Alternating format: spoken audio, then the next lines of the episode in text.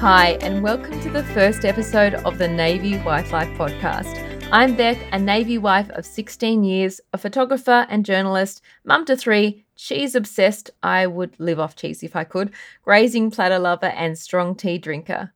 I am so excited that the podcast is finally happening. I have been thinking about, planning, and working toward this for a little while now, so it's so exciting that it's actually really happening. I wanted to do an intro podcast for you guys and explain my background and my wholehearted passion behind this podcast. I have been a Navy partner for, as I mentioned, 16 years now. I met my husband when I was doing my communications degree at the University of Canberra, and he was studying at the Australian Defence Force Academy, otherwise known as ADFA.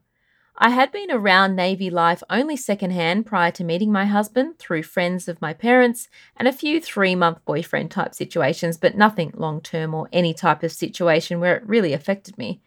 All I knew was that I didn't want to be with someone that was always going to be away. So, one of the first questions I asked my then boyfriend was if his job required him to be deployed a lot. My husband was studying aeronautical engineering, and if you guys know much about Navy life, at the time when we first met, aeronautical engineers didn't really go to sea.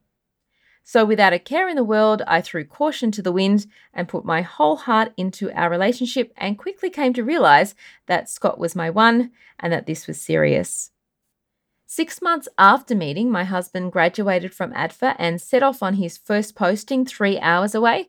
I stayed behind to finish my uni and little did I know that that was just the start of Navy life and separation. So we lived apart for a year, then he got a posting back to Canberra, and I got a job an hour away from Canberra, and we lived together in the middle. Then I moved for work and he moved in the opposite direction for another posting. He got a posting to where I was. We lived together for a few years. Then he got a posting away and then got a posting back, then away again. And then I finally decided to move to be with him.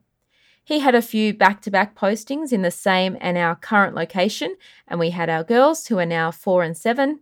And then he got a posting three hours away, and then finally got a posting to a ship. So he's three hours away in another location, but goes away when the ship goes away. So he's home on weekends if the ship isn't away. So that's my background in a complicated Navy wife nutshell. A lot of Navy spouses would have the same sort of rap sheet, I'm sure. A lot of the time, I have chosen to not follow my husband for postings just due to pursuing my own career, job opportunities, and that eventually, when we started a family, I felt the friend network that I had established was a huge bonus in our current location. I had childcare, our eldest was starting school, we had a house we loved, a great GP, which, you know, is key, just all those things that make up life and give you security and my husband would eventually be posted back here anyway. So, for the sake of a few years, some of those where he would be away on a ship, it just seemed right to stay. In saying that, moving with my husband wouldn't have been easy, but staying behind with two kids under five, two dogs, a house to look after, and my own business also was not and isn't proving easy. I had been thinking about some sort of way to connect with other Navy wives and really show that we're all in this together, but it wasn't until last year that I really felt the need to start something. I started thinking, I can't be the only person feeling this way. I can't be the only person thinking that this sucks sometimes. I mean, it isn't all bad, but on those days when things are just turning to crap, the support of other Navy wives, you just can't put a price on it. If you get through a posting, separation, sea time, or training course without any hiccups, then awesome. It is a miracle. But the reality is that stuff is going to happen. Overwhelm is going to get to you. There are going to be days where you just want your partner home. You just want that weight off your shoulders and your teammate to take over. I know that last year, when my husband had only been living away for a week, the dishwasher flooded the kitchen. And on the same night, something in the oven caught fire. I literally thought to myself, is this an indication of what it's going to be like with my husband away?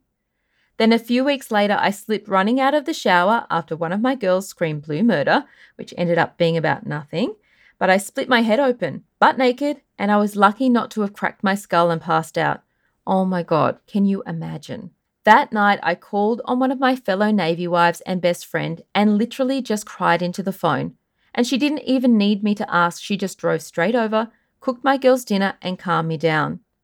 But what I started thinking about was what if I didn't have that support five minutes away? And for a long time, I didn't have that.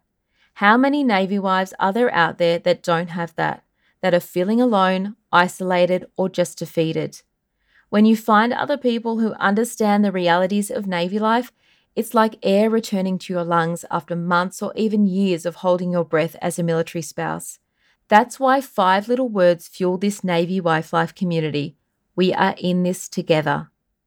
I've been living this oh so complicated but beautiful life for 16 years. Yep, you heard me. 16 years of packing and unpacking, leaving friends and making friends, living with my Navy guy and living apart. 16 years of all the ups and downs and crazy turns that is military life. Some of you might have been doing this for longer, or some of you might have just started, but I'm sure that, like me, you've probably had times when you've felt disconnected and you've wondered how long you could do all the things. All the things. Maybe you've given up on self care because you have so much to do, and putting yourself anywhere near the top feels selfish.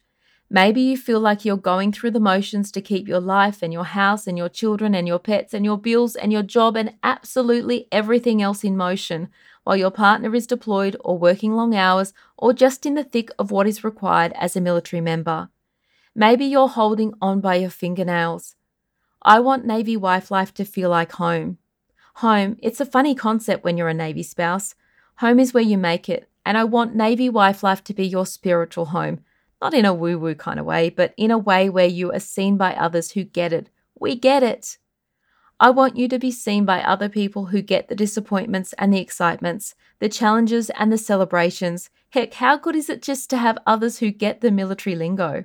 So I decided to create what I needed so we can all live here a place to connect other Navy wives, a place to tell our stories, a place I still need while I continue living Navy wife life. I wanted a place where I and all of you could feel like you belonged, a community. I want you guys to understand that most of us feel like throwing in the towel at some point. Most of us want to hide in the cupboard and cry. Most of us don't want to take the friggin' bins out or mow the lawns again or take the stupid car to the mechanic because chances are, as soon as your husband goes away, something will go wrong with it. I want this podcast, our Facebook and Instagram pages to be a place we can support each other, celebrate our strength, build connections, and promote and encourage self care. Putting myself out there and telling the world what really goes on behind closed doors, behind my closed doors, it's not easy, but I do it because of you, because of that person who does feel alone and think that they are the only one going through what they're going through. I really believe that courage is contagious, that by being brave enough to tell our stories without the sugarcoating, the good bits, the bad bits, and the funny bits, that we can all feel more connected, more supported, and part of something. When I was first living apart from my husband, I felt like I didn't fit anywhere. I didn't have any fellow Navy wife friends at that stage. I just felt like no one got it. No one got the military life.